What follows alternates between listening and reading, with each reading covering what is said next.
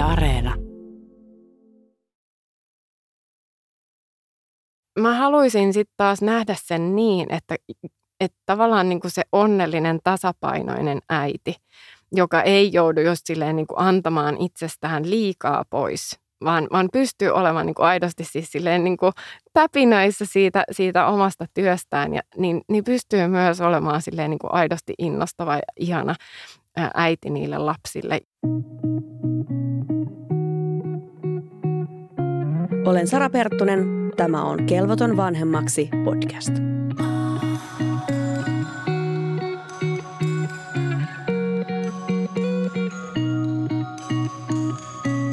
Tänään vieraana kahden lapsen äiti, joka sai yllättäen tietää olevansa raskaana kesken työkomennuksen toisella puolella maailmaa. Miten yhdistää nousujohtajan ura ja pikkulapsiarki? Siitä keskustellaan tänään. Tervetuloa. Kiitos paljon. Sä oot ollut 36-vuotias, kun sä oot saanut sun ensimmäisen lapsen, mutta mitä ylipäätänsä sä ajattelit niin perheestä ja lapsien saannista sitä ennen?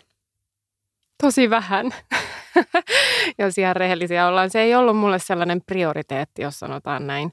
Aina välillähän sitä tietysti on kohdannut niitä ajatuksia, kun hyvät ystävät on esimerkiksi saanut lapsia ja on iloisesti heitä onnitellut, mutta se ei ollut mulle koskaan sellainen kysymys, että hei, että, että onpas mulla tosi kiire nyt jo tässä saamaan lapsia tai haluamaan ylipäänsä lapsia, vaan, vaan enemmänkin se oli sellainen öö, niin kuin aina välillä ohiviuhahtava ajatus, josta en ehkä niin napannut aktiivisesti kiinni.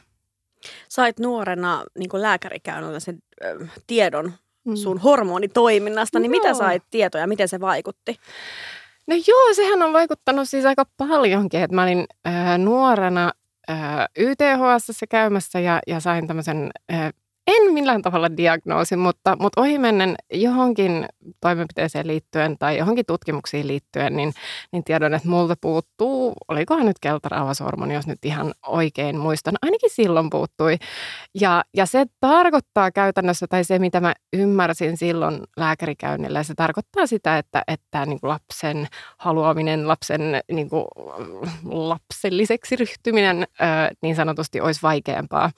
Ja, ja Mä en silloin ehkä ihan hirveästi sitä problematisoinut, koska, koska olin vielä nuoria. Ajattelin silloin, että, että se ei nyt ole ainakaan tässä elämäntilanteessa vielä prioriteetti ja minkäännäköinen biologinen kello ei siellä tikittänyt, eikä ole ehkä tikittänyt sitä ennenkään juurikaan, joten, joten se ei silloin aiheuttanut minussa minkäännäköistä elämän kriisiä. Mutta se jäi mun takaraivoon jotenkin silleen ajatuksena, että jaha, että tällainen juttu ja että, että voipa olla, että ei ole niinku erityisen helppoa, jos joskus tulee sellaisia ajatuksia, että et, et haluaisinkin alkaa yrittämään ää, saamaan lasta.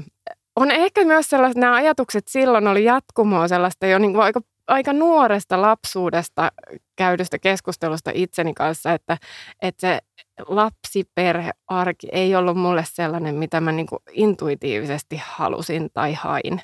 Ja, ja enemmänkin mua kiinnosti sitten semmoiset niin mahdollisuudet, mitä maailmallaan antaa. Ja mä halusin lähteä kokemaan ja näkemään maailmalla erilaisia asioita ja hakeudunkin opiskelemaan ulkomaille. Ja, ja mulla oli pitkään ajatus, että haluan diplomaattiuralle ja – hyvin niin kuin progressiivisesti rakensin itselleni uraa ja mulla oli aina suunnitelma mun uran varalle ja mun opintojen varalle ja seuraavalle viidelle vuodelle. Ja mä olin sinänsä aika systemaattinen sen suhteen, että mä koen ja näen monia eri asioita ja, ja että mä saavutan tietynlaisia jotain merkkipaaluja siihen mun, siihen mun niin semmoiseen osaamiseen ja, ja uraan liittyen.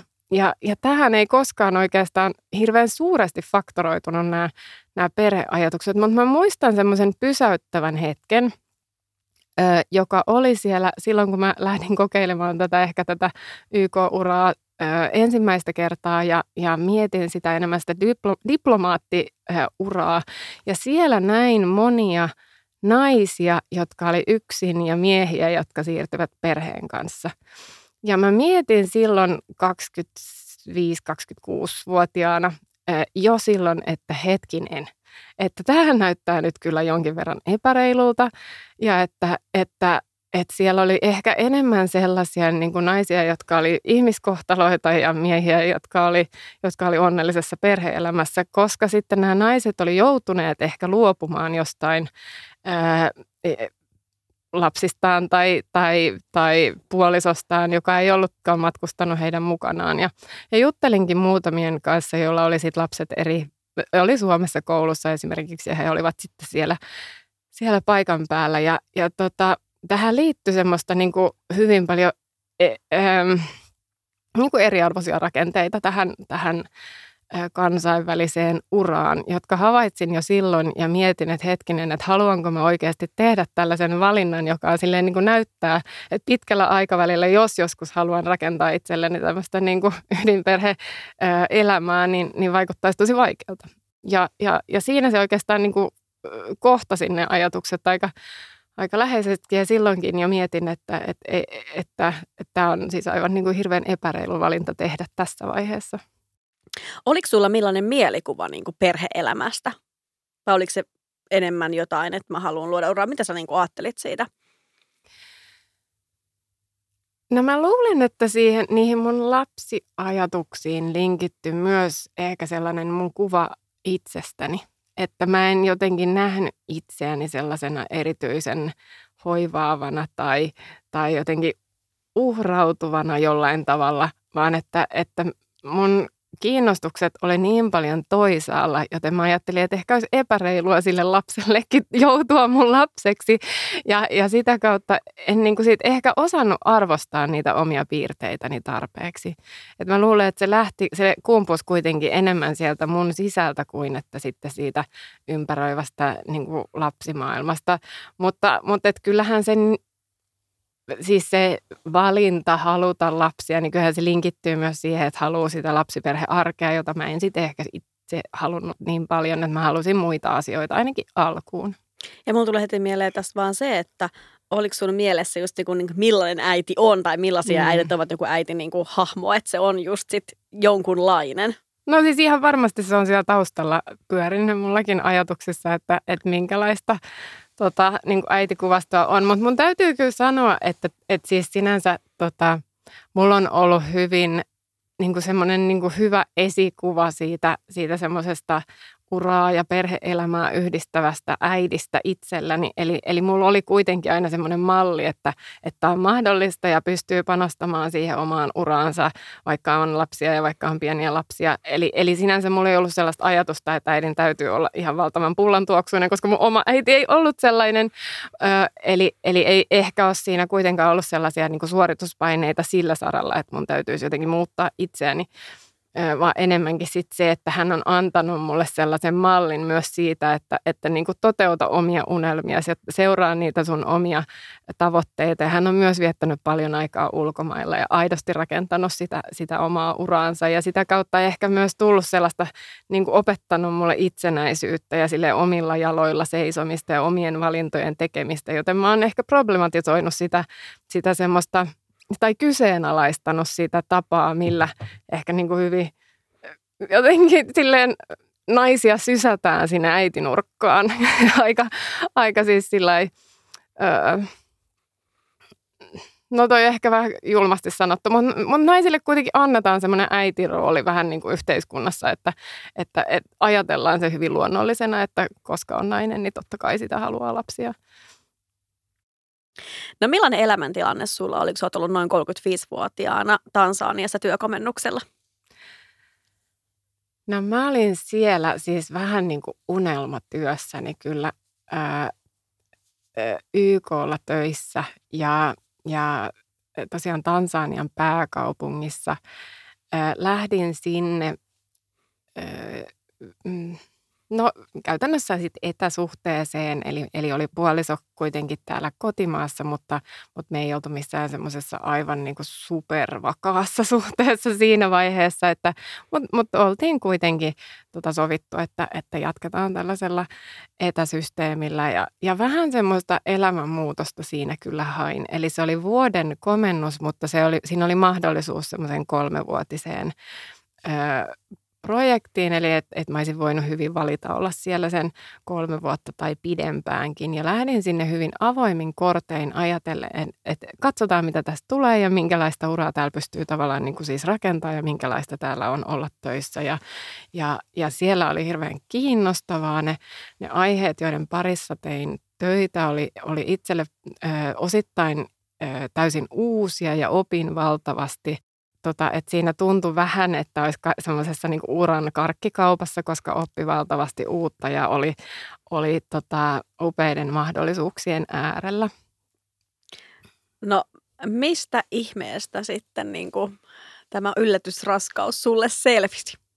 Kyse oli tosiaan tämmöisestä öö, öö, vierailusta. Puoliso oli käymässä siellä, siellä vähän pidemmän aikaa ja, ja tota, ja hän oli, hän oli jo palannut kotiin ja mä olin lähtenyt sitten työmatkalle oikeastaan keskelle ei mitään siellä Tansaniassa, eli poistunut sieltä pääkaupungista, jossa on kuitenkin kaikki niin kuin siis hyvin ää, niin kuin edistyneet palvelut saatavilla, niin, niin sinne keskelle oikeastaan puskaa. Ja, ja tota, meillä oli siellä sellainen viikon, oikeastaan sen kenttämatka, jonka sitten siinä ihan alkupuolella ää, mulle iski sellainen niin kuin, ää, aivan käsittämätön ihottuma, jollaista mulla ei ole koskaan ollut ennen. Ja se oli selkeästi systeeminen, eli, eli tota, se oli siis koko, koko iholla. Ja mä, koska mä olin keskellä, siis keskellä tota, ei mitään ja siellä ei ollut edes minkäännäköistä terveyskeskusta, niin tämä tota, oli sinänsä vähän huolestuttava hetki, koska kukaan ei ihan ymmärtänyt, että mistä oli kyse ja että oliko mua just purassu joku niin kuin vähän ikävämpi tota, eläin, oliko mä syönyt jotain, jotain väärää tai, tai muuta vastaavaa. Ja mut lä- sitten lähetettiin sieltä pika, pika vauhtia oikeastaan sitten takaisin sinne pääkaupunkiin. Ja, tota, ja, ja siellä ei kukaan sitten oikeastaan pystynyt sanomaan, että mistä tällainen voisi johtua. Ja, ja tota, lähin arvaus oli, että on syönyt jotain, jotain tota, joka nyt on aiheuttanut mulle jonkun tällaisen vähän niin kuin pahemman myrkytysoireen tai jotain muuta vastaavaa. Ja, ja en pystynyt siis silleen niin kuin uskomaan siihenkään teoriaan, koska en ollut syönyt mitään erityisen kummallista. Ja, ja tokihan se olisi voinut tulla ihan mistä tahansa, mutta, mutta rupesin sitten itse googlailemaan tätä. Ja, ja en siis todellakaan suosittele googlaamista niin kuin lääketieteellisenä ratkaisuna kenellekään, mutta, mutta tilanne oli vähän sellainen, että, että siinä oli vähän itsellä aika paljon aikaa käsillä, äh, kun odottelin, että päättäisin, kun matkasin sieltä käytännössä sitten kotiin äh, näiden tota, nopeasti hälvenneiden oireiden kanssa ja, ja mietin, että mitä ihmettä tämä nyt on ja, ja pitäisikö tästä nyt huolestua. Ja sitten yksi tulos, mikä sieltä tuli tota, olikin sellainen, niin että, että saattaa, että jos on raskaana, niin saattaa ilmetä niin ihan alkuraskaudesta, että varsinkin ensimmäisissä raskauksissa, että, että keho saattaa sille reagoida sitä, sitä tota, no sikiötä vastaan. Ja mulle ei ollut sitä ennen tullut siis pieneen mieleen ikään vaihtoehtoa, että mä olisin, niin kuin, että mä olisin voinut olla raskaana. Niin, niin tota, kävin sitten kun olin päässyt ensinnäkin sinne kotiin ja pääsin apteekkiin, niin kävin hakemassa kolme raskaustestiä varmuuden vuoksi ja, ja tein ne kaikki. Ja, ja sitten tota, siinä tuijottelin jotain hailakkaa viivaa ja edelleen epäuskoisena ajattelin, että mutta eihän, eihän mun pitäisi pystyä tulla raskaaksi ja kun mä en kuitenkin elänyt sen mukaisesti, että mä en, mä en oikeastaan, että se ei tulisi olemaan mulle hirveän helppoa ja ajatellut aina, että, että mun pitäisi luultavasti sitten käydä erilaisissa jo, jonkinnäköisissä hoidoissa tai syödä nyt ainakin jotain hormonivalmistetta tai jotain muuta vastaavaa. Ja, ja siinä sitten kävin tota, vielä sitten verikokeissakin sen kaiken kolmen raskaustestin päälle ää, vielä varmistamassa asian ja, ja siitä tota, ää, sitten – varmistui, että kyllä näin on, että tämmöinen lääketieteellinen ihme on tapahtunut, että, että kahden ihmisen yhdynnässä on, on ihminen tullut raskaaksi. Mutta koska mä olin siis, mä olin edelleen siinä vaiheessa, mä jotenkin uskoin edelleen siihen, että ei, ei mun keho niin kuin, siis mitä luultavimmin kykene tällaiseen, tällaiseen toimintoon, että tässä on varmasti joku virhe. Että mä jotenkin niin kuin en, en uskonut siihen siinäkään pisteessä, kun olin kolme raskaustestiä tehnyt ja, ja vielä se verikokeenkin tehnyt, että näin oikeasti sitten voisi niin jotenkin pysyväislaatuisesti olla.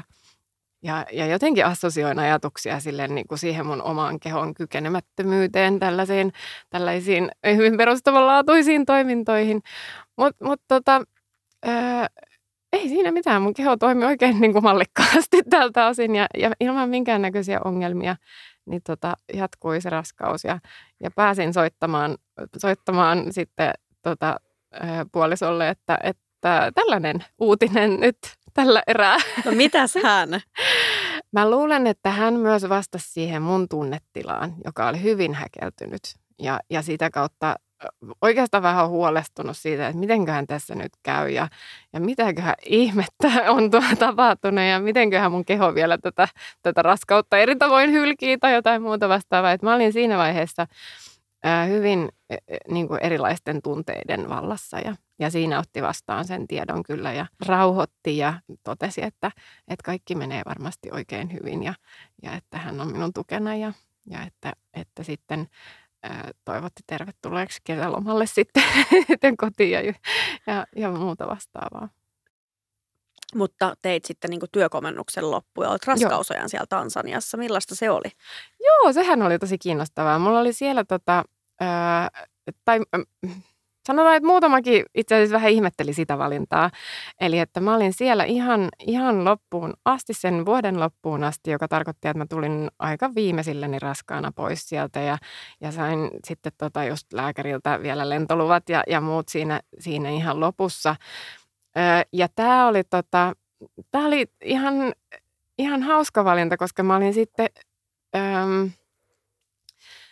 sain vähän niin kuin kaiken, koska se, se tota, raskausseuranta esimerkiksi, jota sai sitten siinä, siinä työkomennuksella, oli, oli tosi laadukasta. Mä sain jatkuvasti erilaisia ultraääniä ja, ja lääkärin vastaanottoja, jossa kävin siis ihan niin kuin lääkärin seurannassa ja muussa kuukausittain. Ja, ja, tota, et sinänsä se hoito, mitä mä sain siellä, oli tosi hyvää. Ja sitten toisaalta mä sain tehdä niitä mun kiinnostavia tehtäviä loppuun asti ja saatettua tavallaan päätökseen sen, sen mitä mä olin aloittanut. Ja nämä oli mulle kaikki siis kuitenkin tärkeitä elementtejä siinä, mitä mä olin siinä, niin kuin, siinä kokonaisuudessa. ja, ja sitten eihän mulla olisi, jos mä olisin tullut takaisin, niin, niin mä olin kuitenkin virkavapaalla työstäni Suomessa, joten, joten ei mulla olisi ollut mitään työtä, mihin palata, joten ei mulla ollut sinänsä mitään semmoista niin kuin, niin kuin, siinä ei ollut tavallaan hirveästi järkeä palata siinä hetkessä Suomeen, vaan se järki oli just katsoa se, se kortti loppuun ja, ja hoitaa se homma siellä loppuun. Ja, ja mulla oli kuitenkin siellä ää, ystäviä, joiden kanssa tota, pystyy tai, tai siis sillä lailla se auttava tukiverkko kuitenkin, että semmoisiin hetkiin, että jos oli vaikka vähän väsyneempi eikä, eikä, tai, tai oli jotain muuta huolta, niin, niin pystyi kuitenkin tukeutumaan siellä ystäviin. Mutta raskausaika meni siis hyvin ja sitten Joo. aika niin kun erilaisissa tilanteissa palaat siellä takaisin Suomeen Joo. verrattuna, mistä olet lähtenyt ja sitten teidän esikoinen on tullut maailma. Millaista arki oli? No tosi paljon parempaa kuin mä olin odottanut. että, että ihan rehellisesti se oli kyllä aivan siis fantastisen ihanaa aikaa.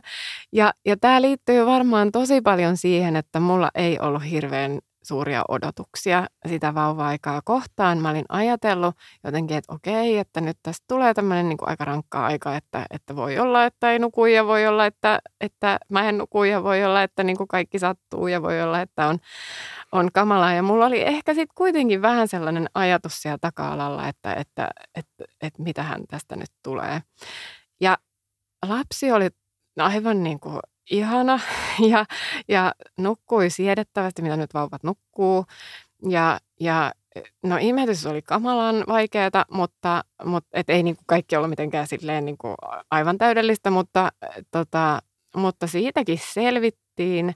Ja mulla oli aivan siis valtavasti jotain onnellisuushormoneja, jotka piti mua siis aivan todella hyvän tuulisena jatkuvasti. Ja, ja, tota, ja mä, mä koen, että se oli siis aivan niin kuin fantastisen ihanaa aikaa mun elämässä. Se, kun oli pieni, semmoinen tuhiseva vauva ja sitten, sitten tota, hän ja opetteli elämää hänen kanssaan. No miten sitten ajatukset niin työn suhteen? Tuliko niissä jotain muutoksia?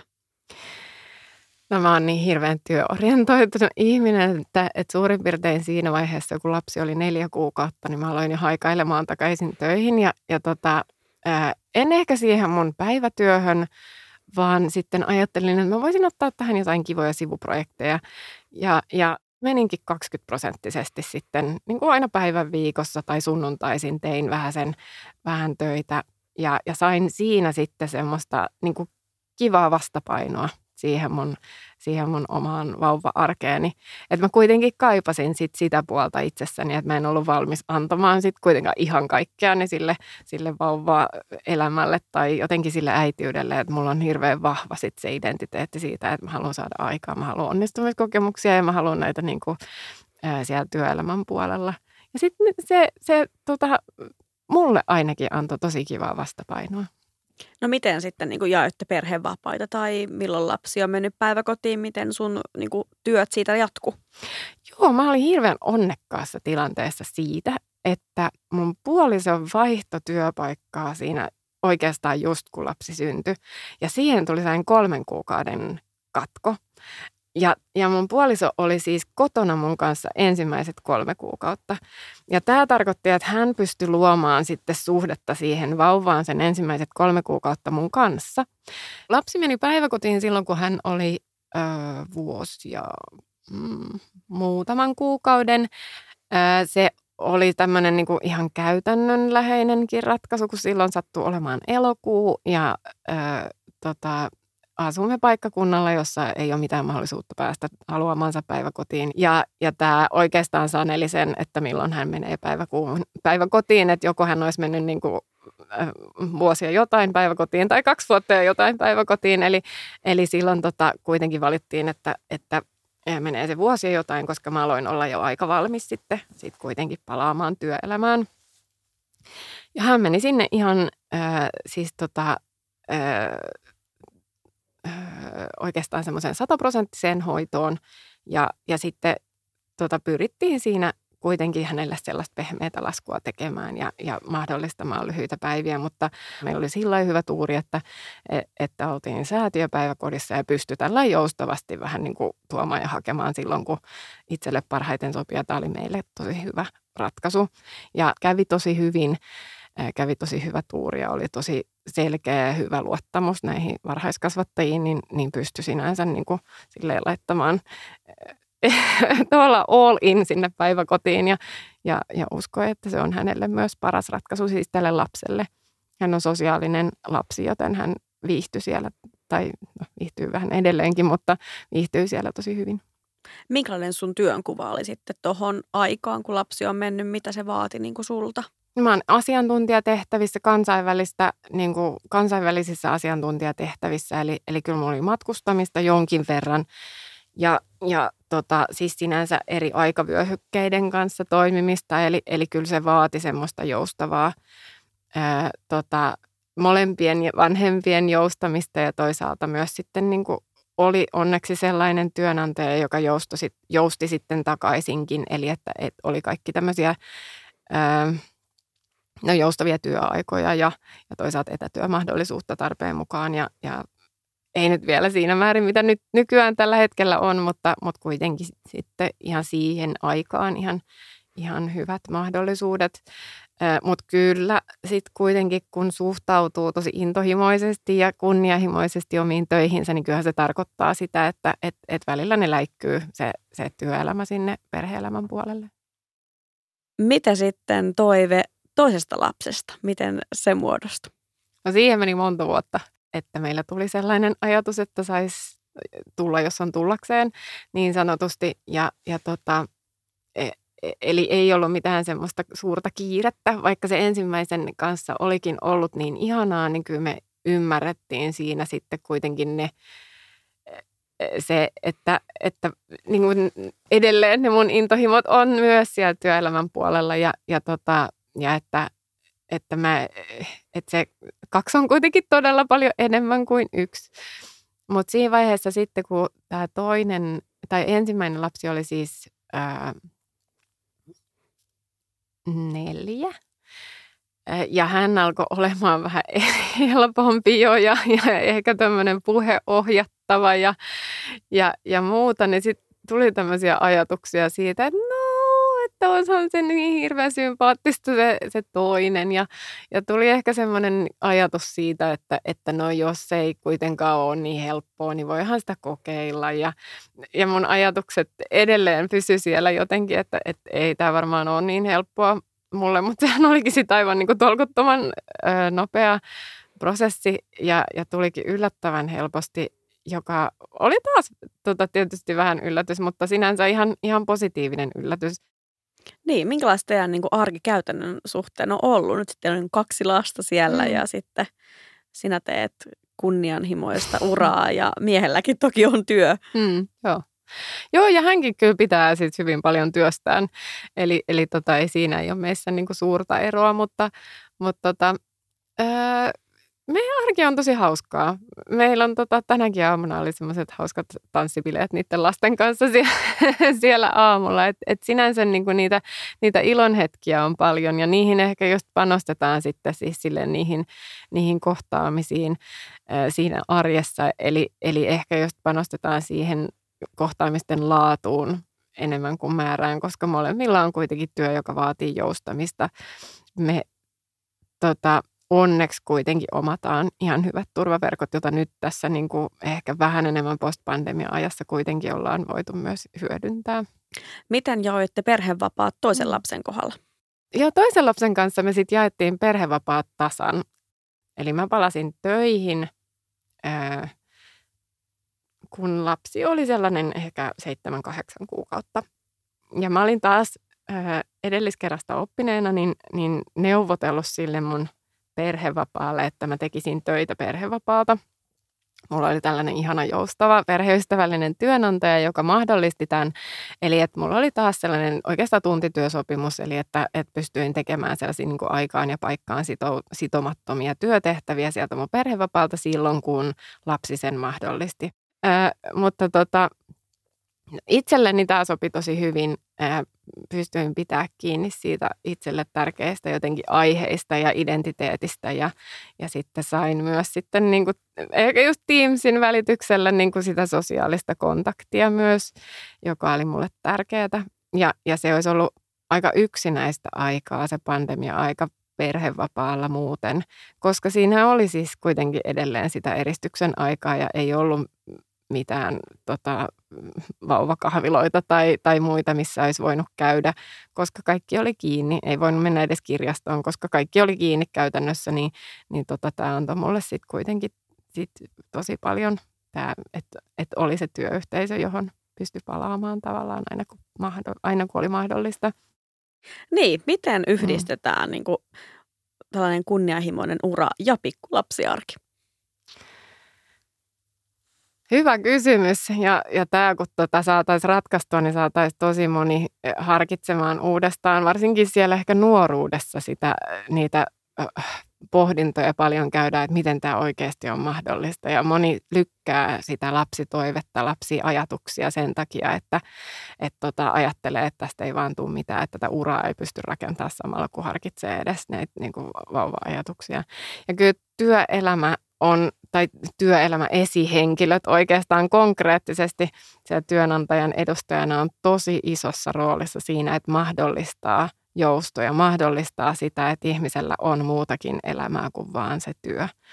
Eli siinä, että niin kuin nähdään ihminen kokonaisuutena, tarjotaan mahdollisuuksia ihmisille, joilla on perhe. Tai erityisesti just niin kuin naisille, jotka on vaikka, vaikka perhevapaalta palaamassa, niin, niin usein käy niin, että vähän niin kuin heidän puolestaan valitaan, että, että no hei, että kun sä oot just palannut sieltä perhevapaalta, niin sua ei varmaan nyt nämä johtotehtävät enää niin paljon kiinnostaa, että me nyt annettiin sulle tällainen asiantuntijahanke tästä näin, että, että ole hyvä.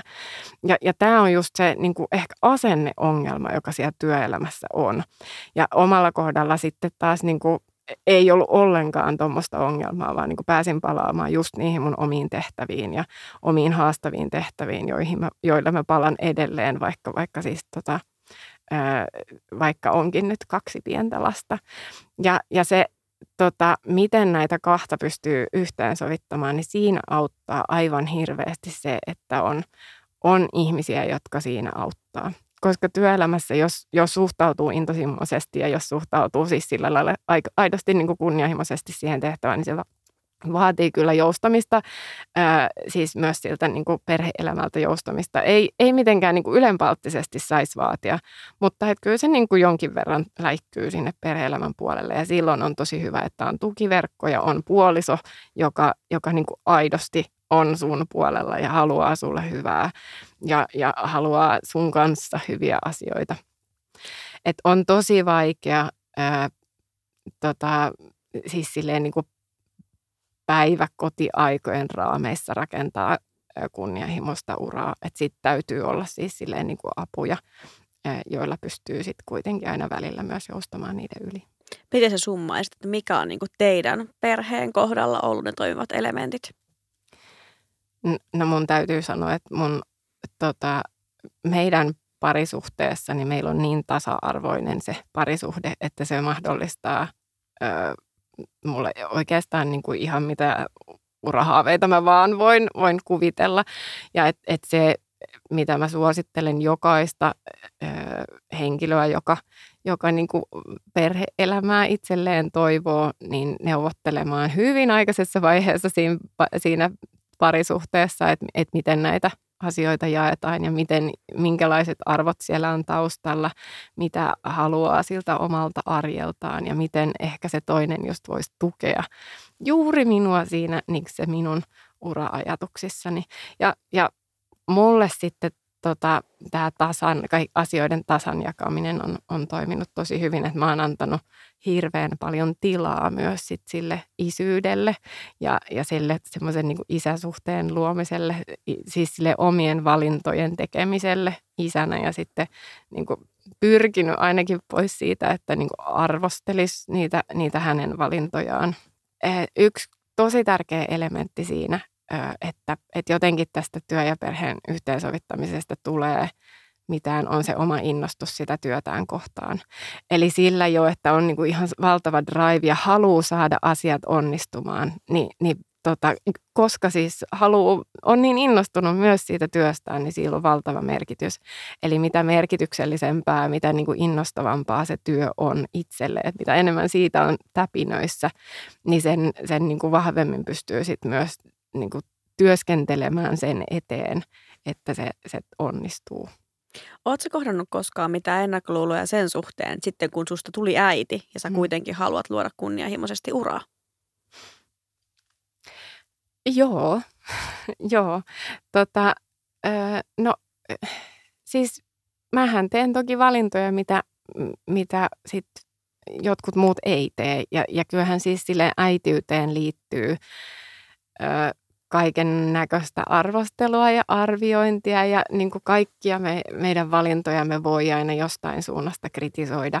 Et mä oon kuitenkin sellaisessa ammatissa, jossa mä kohtaan niin kuin muitakin äiti-ihmisiä ja, ja, tota, ja pääsen keskustelemaan heidän kanssaan ö, hyvinkin erilaisista asioista ja, ja kyllä siellä on tullut puheeksi tämmöiset tota, valinnat, mitä on itse tehnyt ja, ja tota, ö, tämmöisistä tota, tämmöisissä aiheissa ne herättää paljon tunteita, varsinkin koska on kyse siitä omasta lapsesta ja oman lapsen edusta ja, ja muusta. Ja ne, ne valinnat, mitä kukin tekee, niin, niin kukin kokee, että juuri ne omat valinnat on ollut ne parhaat ja tärkeimmät. Eh, joten sitten siitä voi tulla sellainen olo, että, että, että voi sitten niin kuin arvostella sen toisen ihmisen valintoja. Et, et kyllä, kyllä mä oon kohdannut jonkin verran semmoisia tota, semmoisia ehkä just valitettavasti niin kuin muilta äideiltä tulevia kommentteja.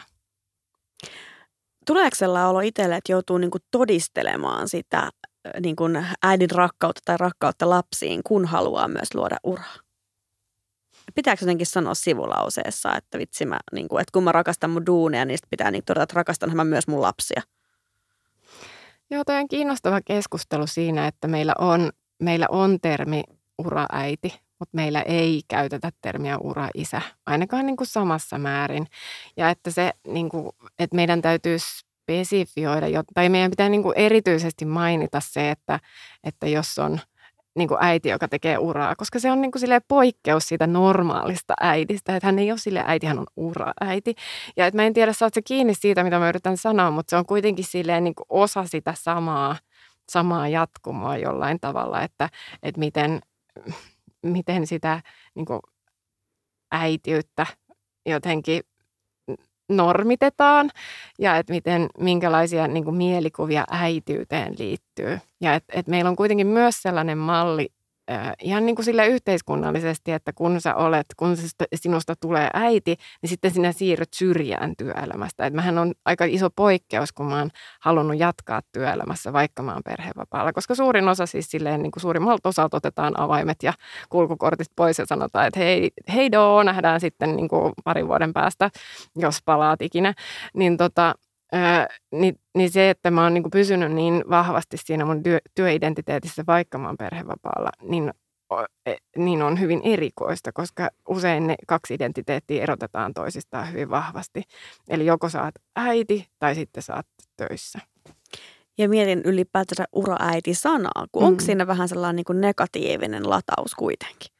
Kyllähän siihen liittyy erilaisia ennakkoluuloja siitä, että niin kuin tekee valintoja jotka ei aina ole sit se lapsen etu edellä, vaan enemmänkin se ura edellä.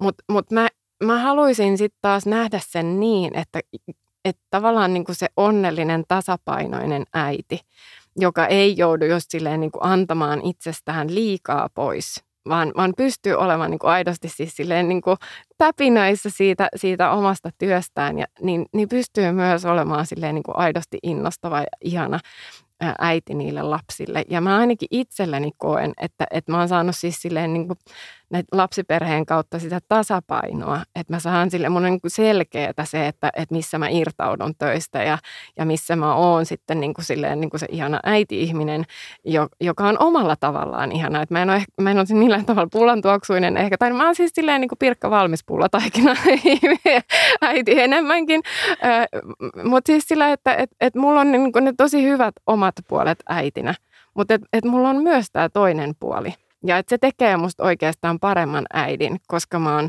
niin kuin innostunut ja, ja mä olen äh, siis silleen, mulla on valtavasti drivea ja mä saan valtavasti energiaa mun töistä.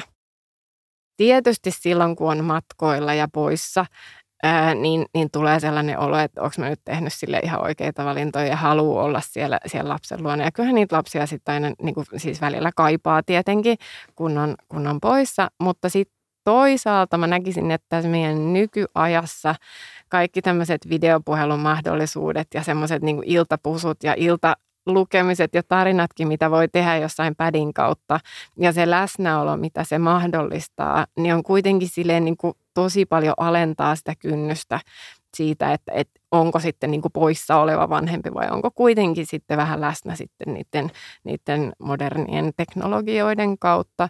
Että mä, mä itse ainakin olen tykännyt tosi paljon siitä, että meillä on semmoiset tietyt niin kuin, tietyt rutiinit, joihin mä pystyn osallistumaan, vaikka mä en olisikaan kotona. Niin, kuinka paljon sun mielestä niin kuin 2022 mm. vielä on voimissaan tämä, että äidin pitää olla kotona? No tosi paljon. Kyllähän sitä tukee myös se, että äidit myös on siellä kotona. Että mitä mä just luin, että 90 prosenttia kuitenkin kaikista perhevapaista pitää ne äidit. Että kyllähän se kertoo jo siitä, että meillä on hyvin, jotenkin meidän, meidän yhteiskunta on kuitenkin aika äitikeskeinen tässä lasten hoivassa. Mutta se, mitä mä haluaisin sanoa, että nyt on jokaisella isällä niin elämänsä tilaisuus elokuusta lähtien pitää perhevapaita, kuule ihan tasan saman verran kuin, kuin äidinkin. Ja myös jokaiselle niin kuin äidille mahdollisuus jakaa tasan perhevapaita vielä niin kuin helpommin kuin koskaan ennen. Ja tämä jakaminen mahdollistaa just sitä, että molemmilla on tatsi niiden lasten hoitoon – siis silleen niin kuin samalla tasalla, koska se, että, että naiset hoitaa kaikki perhevapaat käytännössä tarkoittaa sitä, että, että sit naisella on niin kuin se näppituntuma siihen, että miten nämä asiat hoidetaan, joten se nainen sitten myös hoitaa niitä käytännössä jatkossakin.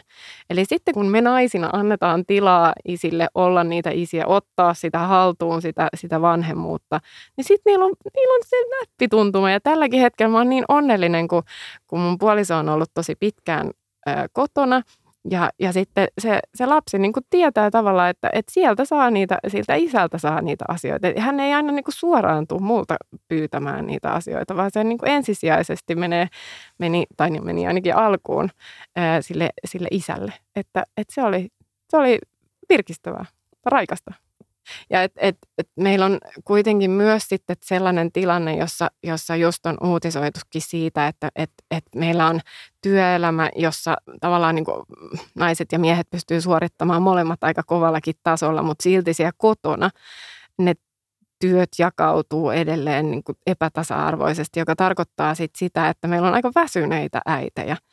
Ja että mitä enemmän me saadaan siellä kotonakin jaettua sitten tätä tasa-arvoa, ja sitten niin kuin siellä työelämässä sitä tasa-arvoa on, niin sitä enemmän me päästään kohti sitten semmoista niin kuin hyvää tasa-arvoista yhteiskuntaa, jos kaikki jaksaa paremmin. Koetko, että olet joutunut luopumaan jostain uran suhteen, nyt kun on lapsia? En kyllä. en, en. Et mä, mä oon kyllä ehkä sitten tota, niin kuin jatkanut sitä omaa siis sellaista niin kuin suunnitelmallista etenemistä jollain tavalla sitten kuitenkin. Ja, ja nyt mä oon ihan mun unelmatyössäni ja teen, teen itselleni tosi merkityksellisiä asioita kiinnostavien aiheiden parissa ja, ja pääsen jatkuvasti haastamaan itseäni ja oppimaan uutta. Että mulla on nyt tosi tosi semmoinen innostunut olo omassa työssäni, joten en mä koe, että mä olisin nyt ainakaan niin kuin joutunut jostain luopumaan. Et tokihan sitä siis silleen, niin kuin, jos asiat olisi mennyt toisin, niin olisin voinut olla just jollain kansainvälisemmällä uralla, mutta, mutta nyt mä oon tosi onnellinen, että mä oon täällä. Onko äitiys muuttanut sua jotenkin niin kuin työn suhteen? No kyllä se on antanut ymmärrystä esihenkilötilanteisiin, e, että minkälaisia tilanteita henkilöllä saattaa olla kotona ja miten se vaikuttaa ihmisen työkykyyn, työmotivaatioon, työorientaatioon ja että, että minkälaista sitten niin kuin toisaalta myös osaamista siellä kotona saa ja miten sitäkin osaamista voi esihenkilönä eri tavoin niin kuin arvostaa ja tuoda esiin muidenkin puolesta. Itsekin on siis silleen niin kuin aikamoinen velho nykyään aikataulujen ja priorisoinnin kanssa ihan vaan sen takia, että se on niin kuin välttämätöntä ja että sitä on tässä ajan saatossa oppinut tekemään, koska siis asiat täytyy saada maaliin ja tehtyä lyhyemmässä aikaa. Että kyllähän mä siis on muuttunut työntekijänä e, sitä kautta, että et, et mulla on aikaisemmin mä oon venyttänyt päiviä ihan siis sinne sun tänne, mutta nyt kun mulla on tiukka aikataulu, jolloin mun täytyy olla siellä päiväkodilla tai vastaanottamassa tota, lasta tai, tai jossain muualla, niin, niin sitten sit mä niin kuin silleen klousaan asioita vaan tehokkaammin. Millainen äiti sä oot? Mä oon ihan hyvä äiti. Mä oon tosi iloinen äiti ja, ja mä oon sellainen niin kuin aika hauska äiti, kun sille, sille tuulelle satun. Öö, en mä osaa vastata tähän. Tämä on ihan hirveän vaikea kysymys. Mutta mut, musta mä oon ihan kiva äiti. Musta olisi ihan kiva, että mä olisin mun äiti. Mä oon ihan hyvä asettamaan rajoja. Mä oon ihan hyvä siis silleen niin kuin järjestämään hauskoja juttuja. Ja sitten toisaalta mä annan mallia siitä, että, että pitää niin kuin seurata unelmiaan ja tehdä kiinnostavia juttuja ja, Musta on tärkeää, että voi olla siis nainen, voi olla äiti, voi rakastaa uraansa ja samalla rakastaa lapsiaan ja että et, et voi olla tätä häpeilemättä ja jotenkin niin kuin ylpeänä seistä omien valintojensa takana. Ihanasti sanottu. Kiitos vierailusta.